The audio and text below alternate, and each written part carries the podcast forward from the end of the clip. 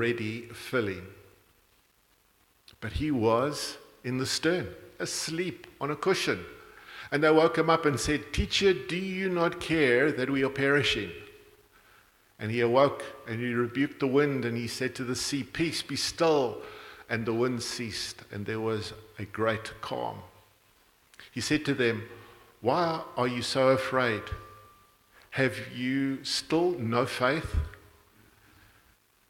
And they were filled with great fear and said to one another, Who then is this that even the wind and the sea obey him? The Sea of Galilee is notorious for its storms. They literally come out of the blue and they come with shatteringly and terrifying suddenness. Suddenly. I had the opportunity of traveling when I had concluded my uh, theological degree to go and travel in Israel a little bit.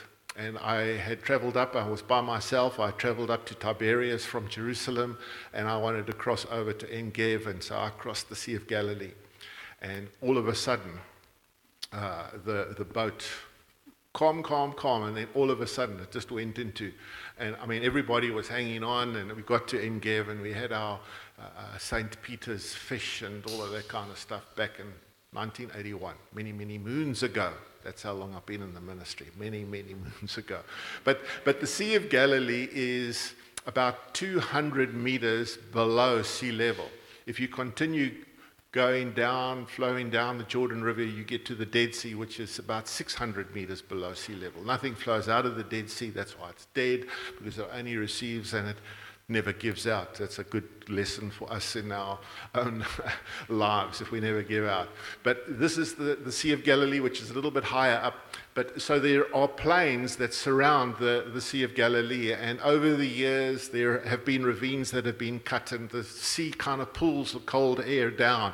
And so all of a sudden, boom, these storms can arise on the Sea of Galilee. And you know, the, the, the, height of a storm could have waves on the Sea of Galilee as big as 10 meters. Now, this passage says in Greek, it was seismos. It was like an earthquake. The wind and the waves had so enveloped the boat that it was almost overflowing. Water had started to fill the, the boat, but the waves were that big that it was like an earthquake, and you were stuck in these massive waves. This was a serious storm that was taking place. Now, two things before we carry on about storms. Jesus said, before this, let us go to the other side. He had a purpose, and He has a purpose for you. He has a purpose for your life. Let us go to the other side. You know, as we go along life, and live life. You're not immune to experiencing storms. You're going to have storms. And know this for a fact that He loves you, He has a purpose for you, He has plans for you. They are plans that are good, not to harm you, to give you a hope, and to give you a future. And so, as you continue with life, you're going to have setbacks, you're going to be buffeted, and you think that you are going to be perishing, but He'll bring you through. Do I hear amen for that? you remember Joseph, one of my favorite Old Testament characters, how Joseph was used and abused. I mean, he was naive enough possibly even silly enough to share the dreams that God had given to him with his brothers. And his brothers got really jealous and angry with him, and so they ganged up against him and they threw him into a pit. They were going to kill him, but they threw him into the pit. But as they were doing that, here come Ishmaelite slave drivers, and they said, Oh, let's just sell him and get some money for this brother of ours. And they sold him, and he went off to Egypt and you know, the brothers had just done such horrible things, and he lived in Egypt, and he was lied about by Potiphar's wife, and he was thrown in jail, and he was there for 13 years. I mean, you know, from a lie. I mean, really, this is God's, this is God's child. I mean, 13 years in an Egyptian jail. How tough was that? But he was with his good attitude, responded well, you know. But one day, he interpreted the dreams of Pharaoh and was elevated to second in charge of the nation. And a little while later, his brother stood in front of him. And this is what he said at the end of the book of Genesis You meant it for evil. But he didn't stop there. But God meant it for good. Hey? And that's, you need to know. You need to know that this is a, a God who is in charge, the God who is uh, uh, supreme, who's in charge of your life. He's got a purpose for you. And you're going to experience storms, you're going to experience tough times, but He's got a purpose for doing that in your life. And the disciples were responding in obedience. They obediently got into the boat. And I mean, there is no, no excuse. When you are obedient, you're going to have tough times. For a, a, pastor to say you'll never have tough times when you come to Jesus Christ, he's talking nonsense. You're going to have tough times. And sometimes you will face fierce storms and you will be in great danger. And you will cry out, like the disciples did, Don't you care that we're perishing? Your prayers would be so intense. Please, God, my deliverance come. And when it does come, it just makes that deliverance so much easier. Great faith must have great trials. Strength is always born in a storm. Let's go to the other side, said Jesus. Not, let's go into the middle of the lake and drown. Let's go to the other side. So, let me share four purposes of a storm. Storms come suddenly. Okay. We have got satellite, uh, we can detect the weather coming. We knew last week that Sunday morning would be rain, that it would start to clear around about 11 o'clock. Hello, sun shining. We, we knew that. We know 10 days in advance, sometimes two weeks in advance, what the weather is. But back then, we didn't know. Guys set off on a journey and they didn't know what weather would come. But storms come suddenly. So I'm talking about an emotional storm, a family storm. Suddenly, you're sitting in front of a counselor and the counselor says your, your husband or your wife wants a divorce. You're sitting in front of a doctor, your, your child has got terminal disease. I remember 14 years ago, I had taken my daughter three times to the doctor. She had had a bad flu, then it turned into bronchitis, and it was bordering on pneumonia. So on the third occasion, took her back, and with antibiotics, it was fine. Uh, she was checked by the doctor, and the doctor said within a few minutes, she's fine. I said, Well, you know, I've paid for half an hour, yeah? I want you just to take a blood test. I haven't had blood tests for a while. Just take some blood tests and do all the necessary stuff, you know, cholesterol, sugar, PSA, and all of that kind of stuff. So, took it. Two days later, she phones me. She says, Your blood tests have come back. Uh, everything is fine except your PSA. And I'm thinking, Oh, this PSA. You know, it's prostate specific antigen for your prostate. So she says, you, have got a bit of a problem with your prostate. Now, I'm 49, eh? You don't... At the time, I, I, didn't even know what a prostate did. I, I, just didn't know, you know. I mean, prostate is in men uh, is quite serious, you know, as breast cancer is to women, so prostate cancer is to men. So I said, okay, so what do I do? So she said, well, you're going to have to see a, a urologist and you're going to go through a battery of tests. So I said, okay. Send me a couple of names and I'll phone them and I'll get an appointment in the next few weeks. She says, I've already done that and you've seen them in two days' time. And I thought, oh, frick, hier kom ding. and we went for the necessary stuff. We went for the biopsy. I did have prostate cancer. So when you're sitting in front of a doctor and he says to you, Richard, you have cancer, you must know that you're in the middle of a storm. Storms come suddenly. Boom. But just to let you know, I'm fine. The doctor said when I was 49, if you didn't have the operation, I would give you 10 years. Well, that's almost 15 years later, so I'm good. I've had checkups annually, and uh, I'm fine. So, not to worry. You don't have to come to me afterwards. How's your prostate? I don't have a prostate, it's gone. and I'm clear. Storms, number two, are a fact of life.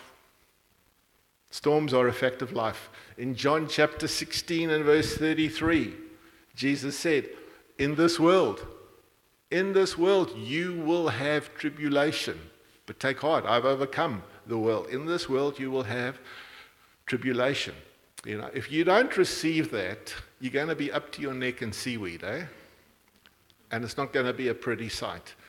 See, it says when, not if, when you have storms. That's not a faithless statement. This is an exhortation and an encouragement for you to prepare. 1 Peter chapter 4 and verse 12. This is what it says Beloved, do not be surprised at the fiery trial when it comes upon you to test you, as though something strange were happening to you. How about James chapter 1 and verse 2 and 3? Count it all joy, brothers. My brothers, look at the next word. When, not if, when you meet trials of various kinds. For you know that the testing of your faith produces steadfast. I don't guarantee that you'll never have your heart broken. And most faithful saints will have their share of disappointments. It's a fact of life. You'll have storms. And it doesn't matter how spiritual you are. It doesn't matter if you have the ability to see angels. It doesn't matter if you have the ability to glow in the dark. you are going to experience tough times as you work out your destiny and your purpose in God. Bad things happen to good people. Number three, storms will test your quality. It'll test the quality of your character, test the quality of your zeal and your passion, and test the quality of your courage. How committed are you? How committed are you to this thing? You don't know until you get into a storm. Are you in it to win? Are you in it for the long journey? And storms will weed that out. Number four, storms are not permanent. It's a fact of nature, and it's a fact of life too. Storms are temporary. One of the most repeated phrases in the Bible, it says, and it came to pass. And it came to pass. You see, if you don't realize that, then the possibility that you will be defeated by self pity, negativity, discouragement, and doubt. Remember, the disciples said, Don't you care if we perish? But storms are there only for a short season. Sometimes you think it's a bit overwhelming as your marriage goes through difficulty, your career is topsy turvy, your children. Storms sometimes become so difficult. The mountain is too high, the valley is too low, and you're feeling like you're overwhelmed. But know this they'll pass. The Queen died this past week. Lots and lots of stuff on the news about all the goings on. Our Prince Charles now is in charge, and William is next in line, and they, they, they played some shots of the Queen in her younger life. And even before she became Queen, she did a radio broadcast because she was going to, she's the Queen elect. I mean, she's going to be chosen, queen, next Queen. And she did a radio broadcast to the children during the war. Now, she didn't know whether the English, the British would win or whether the Nazis would take over. I mean, we're, here talking in Gordons Bay English today, and we don't speak in the Dutch. So the English won. But she was not aware of the English winning, but she said this in a squeaky uh, teenage voice, speaking to the children of, the, of, of Britain, said, um, In the end, all will be well. Huh? That's the truth. In the end, all will be well. You meant it for evil, but God meant it for good. And whatever you experience, whatever storm you need to go through, know for a fact that God will teach you some of His wonderful truths in your life. In the end, all will be well. I was I'm captivated with that statement. Just so storms cause a number of things to take place in us. And the first one is discouragement. We can get so, so discouraged when we go through a storm. Book of Job. I don't know if you've ever read it. It's kind of a, uh, a tough book. But in the book of Job, Satan wants to have his way. And God says, Have you considered my servant Job? I want to just tell you, it's not good for God to brag about you. You know, if, if you had any intelligence, I would say to God, don't mention my name. I, want to fly under the radar here, you know? don't mention my name. So, in the book of Job, we see that God says, Right, have you considered my servant Job? So, in chapter 3, verse 1 to 4 of Job, it says, After this, Job opened his mouth. Okay, so now Satan has had his way a little bit and has uh, brought trials and problems on Job. And so Job doesn't like it. Opened his mouth and cursed the day of his birth. And Job said, Let the day perish on which I was born and the night that said, A man is conceived. Let the day be darkness. May God above not seek it, nor light shine upon it. He regretted the day he was born. Huh? When you're going through a real difficult time, you know, you're like that. Oh God. Oh God, I just want to perish. But don't become so discouraged. There's another prophet in the Old Testament whose name is Elijah. and Elijah is. Uh, a fascinating character. He just is mightily, mightily used by God. Mightily used by God. He just challenges 450 prophets of Baal and he calls down fire from heaven and it consumes the sacrifices, causes the whole nation to turn around. He prays for rain. They've had rain, drought for years, and he prays, and God sends rain. And then he runs faster than the chariots of Ahab. I mean, I don't know if all prophets do that, but I mean, Elijah did that. He ran faster than the chariots and the horses of, of Ahab, the king. And then after that, he gets tired. And Jezebel says she's fed up. 450 of her prophets of Baal have been annihilated. And she says, Elijah, I'm going to get you. This crazy queen. I mean, he's just challenged 450 priests, prophets of Baal.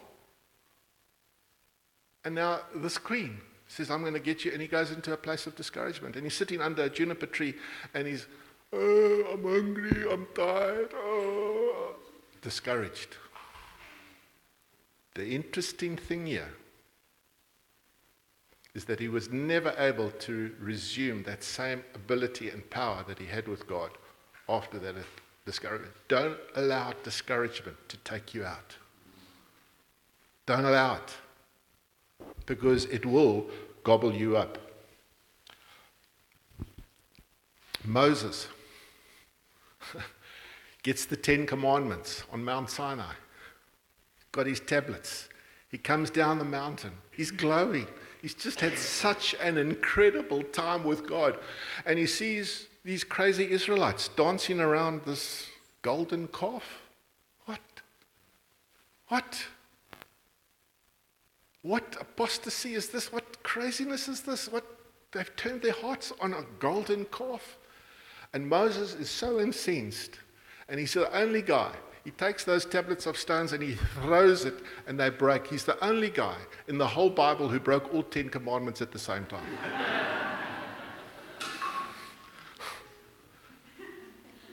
I mean, can you imagine Moses at that point? You see, don't allow discouragement, don't allow melancholy to creep into your heart because it'll contract and it'll wither your heart and it'll, it, will, it will render you not able to receive His grace, His ongoing grace in your life. It will magnify problems to such a point where you won't even be able to see God. If you've ever taken a little coin and you put it right against your eye, you're so focused on this coin that you can't see anything behind or past you. And that's the same. Discouragement will do that. Another aspect is negativity.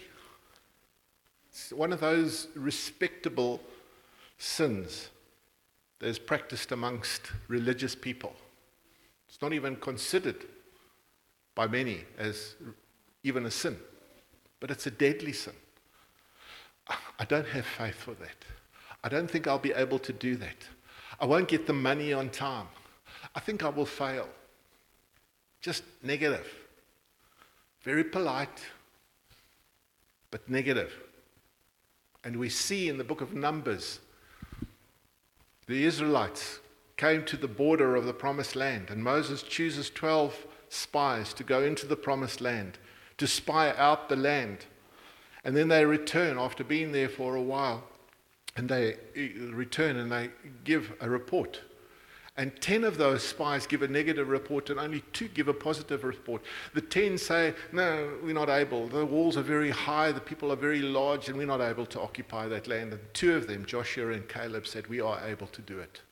But the people listened to the 10. And God said, Because of your faithlessness, because of your negativity, you're going to spend 40 years, an entire generation in the wilderness.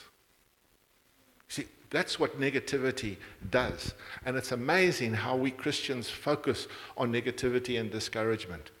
Storms will have the possibility of producing negativity, but don't. Don't, make, don't let them become negative.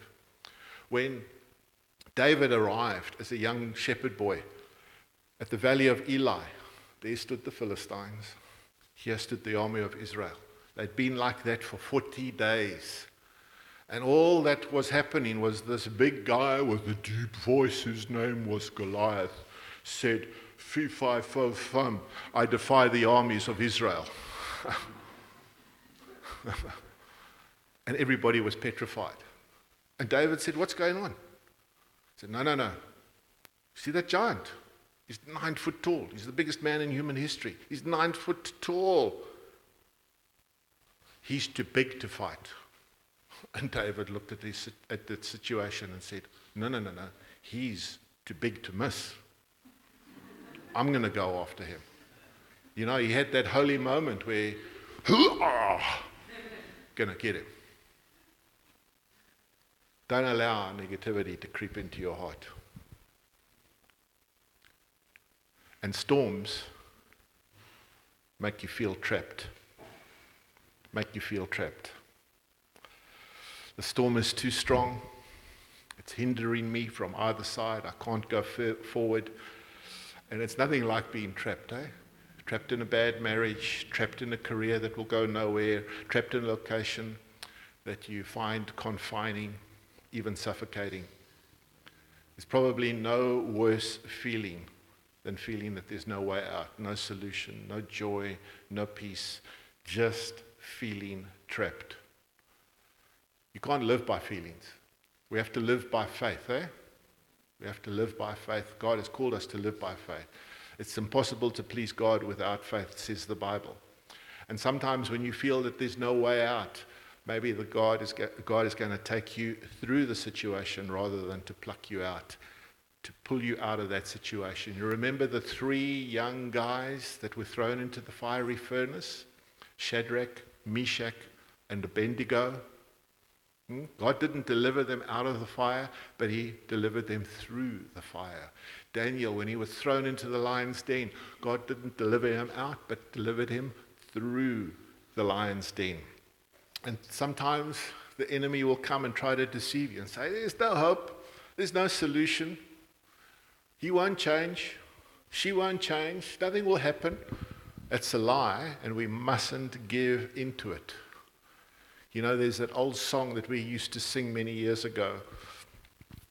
He will make a way where there seems to be no way. He works in ways that we cannot see. God will make a way for me. he will be my guide and he will hold me closely by my side. He will make a way. One of my favorite stories is the parting of the Red Sea. I read that story and heard that story, heard it being preached many times, and then I finally got a bit of an insight into that story. Let's go to Exodus 14 and verse 21. So the Israelites had come to this border of the Red Sea. They turned around and they saw the Egyptian army coming after them. Oh, what are we going to do, Moses? You have brought us out into the desert to die. You're an idiot. You're a stupid leader.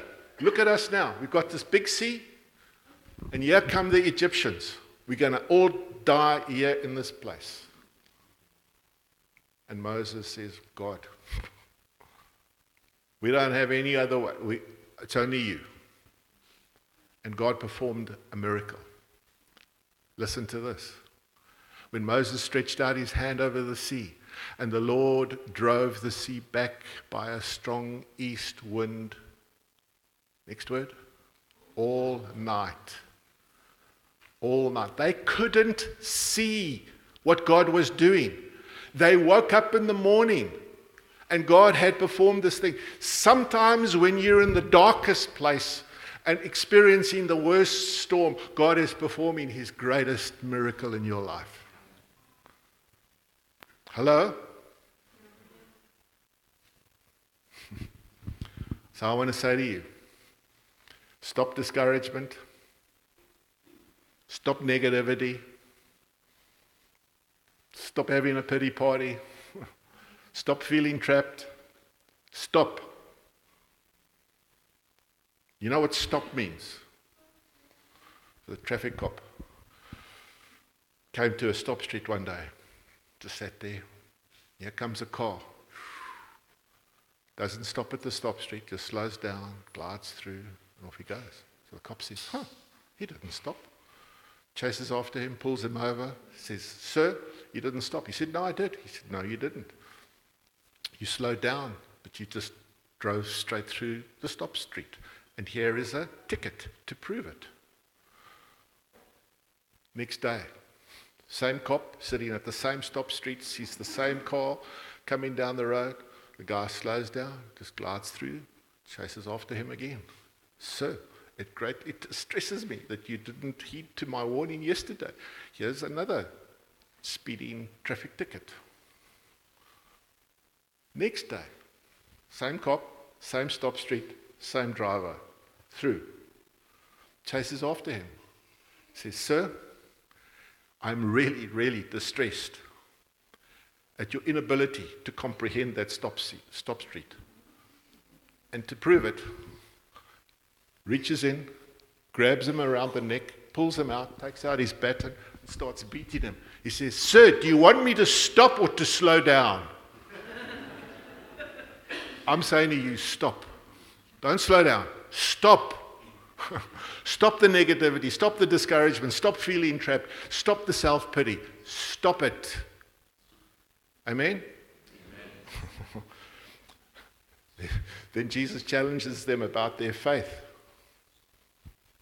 What is faith? You know, we're all going to have trouble sometimes. Nehemiah built the walls of Jericho in troublesome times. But he built the wall of Jericho. That was great faith. Faith is believing in spite of the evidence, obeying in spite of the consequences. The guys that are recorded in Hebrews chapter 11 as this is the great chapter of faith. These are the heroes of the faith. They weren't insignificant people, they were all risk takers, stepping out into the unknown, relying on the Lord. One of the scariest parables in the Bible is the parable of the talents. Three servants, one with five talents, one with two talents, one with one talent. The guy with five talents doubles it. He gets 10. He comes and he presents it to the master when he gets back. And the master says, Well done, good and faithful servant. Enter into the joy of the Lord. The guy with the two talents doubles it. He gets four talents. Well done, good and faithful servant. The guy with the one talent, uh uh I buried it. I didn't have any faith for anything. I didn't even stick it in the bank. I buried it in the ground. Here's your one talent back.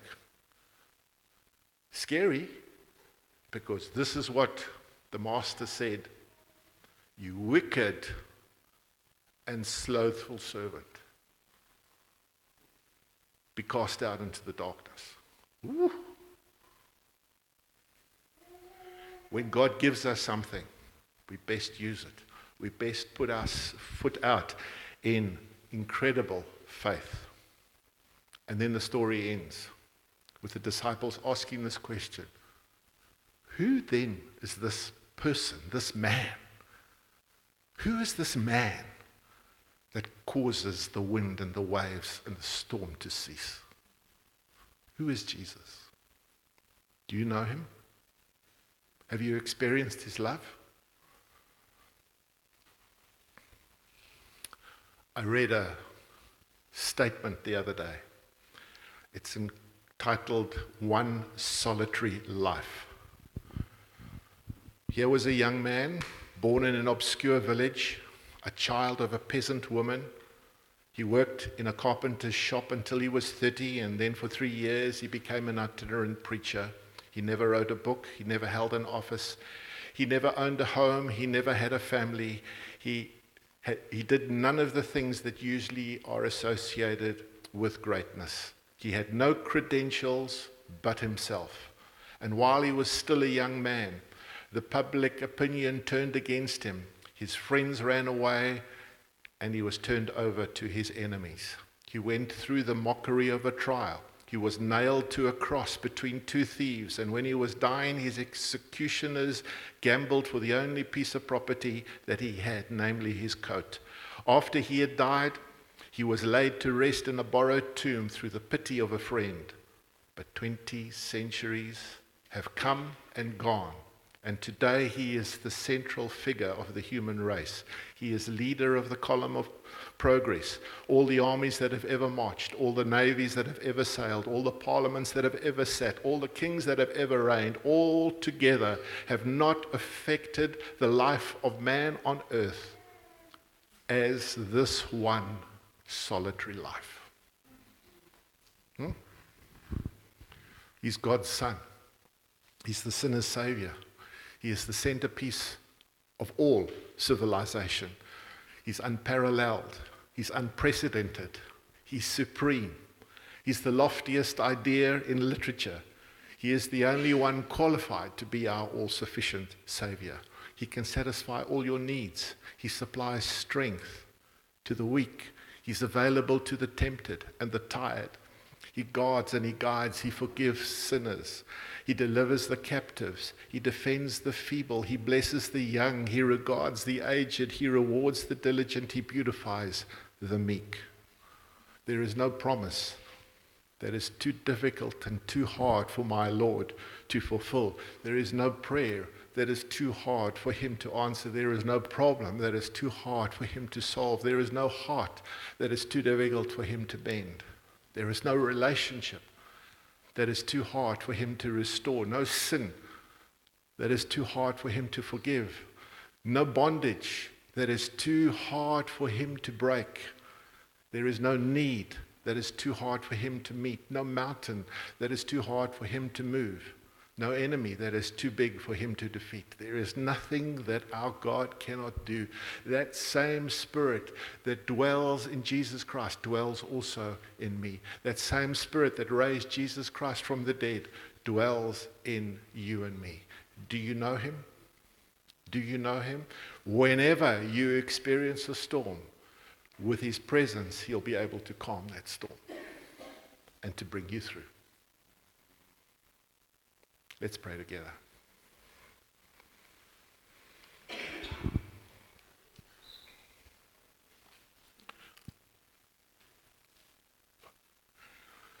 Lord, today may we realize that you have a plan and a purpose for us. It's a plan for good, not to harm, to give us a hope, to give us a future. I want to extend an invitation now. If you've never ever responded to Jesus Christ, if you've never ever experienced the love of God in your life, I want to invite you right now to be able to put up your hand and say, Yes, today I want to know and experience the wonder of this love. For God so loved the world that he gave us his only begotten Son. I want to be able to respond to that love and to experience his incredible forgiveness, the washing of all my sin, and to be able to be filled with the Spirit of God today. If you've never ever experienced that, I want to say to you, I want to pray for you. I want to invite you to come into the family of God this morning and to receive Him as your Lord and Savior. If there is anyone like that this morning, I want to be able to pray with you. And just while our heads are bowed, please just stick your hand up and say, Yes, today I want to respond to His goodness. Is there anybody this morning who is wanting to receive Christ for the first time today? Stick your hand up.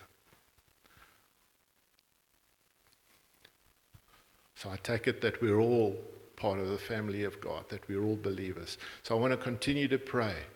Lord, may you fulfill your purpose in each one of our lives. As we walk in obedience, may we realize, yes, Lord, we will have setbacks. Yes, we will have trials and we will have storms that we will have to endure. But may we also realize that great trials produce great faith. And strength will be only deepened in our character, in our zeal, and in our passion for you. And Lord, I want to pray right now for those that are going through a storm. Yes, they've committed their lives to you. But I pray, Lord, if they're going through a storm, for them to come to realize just your incredible goodness and your love. If you're going through a storm, I want you to stand.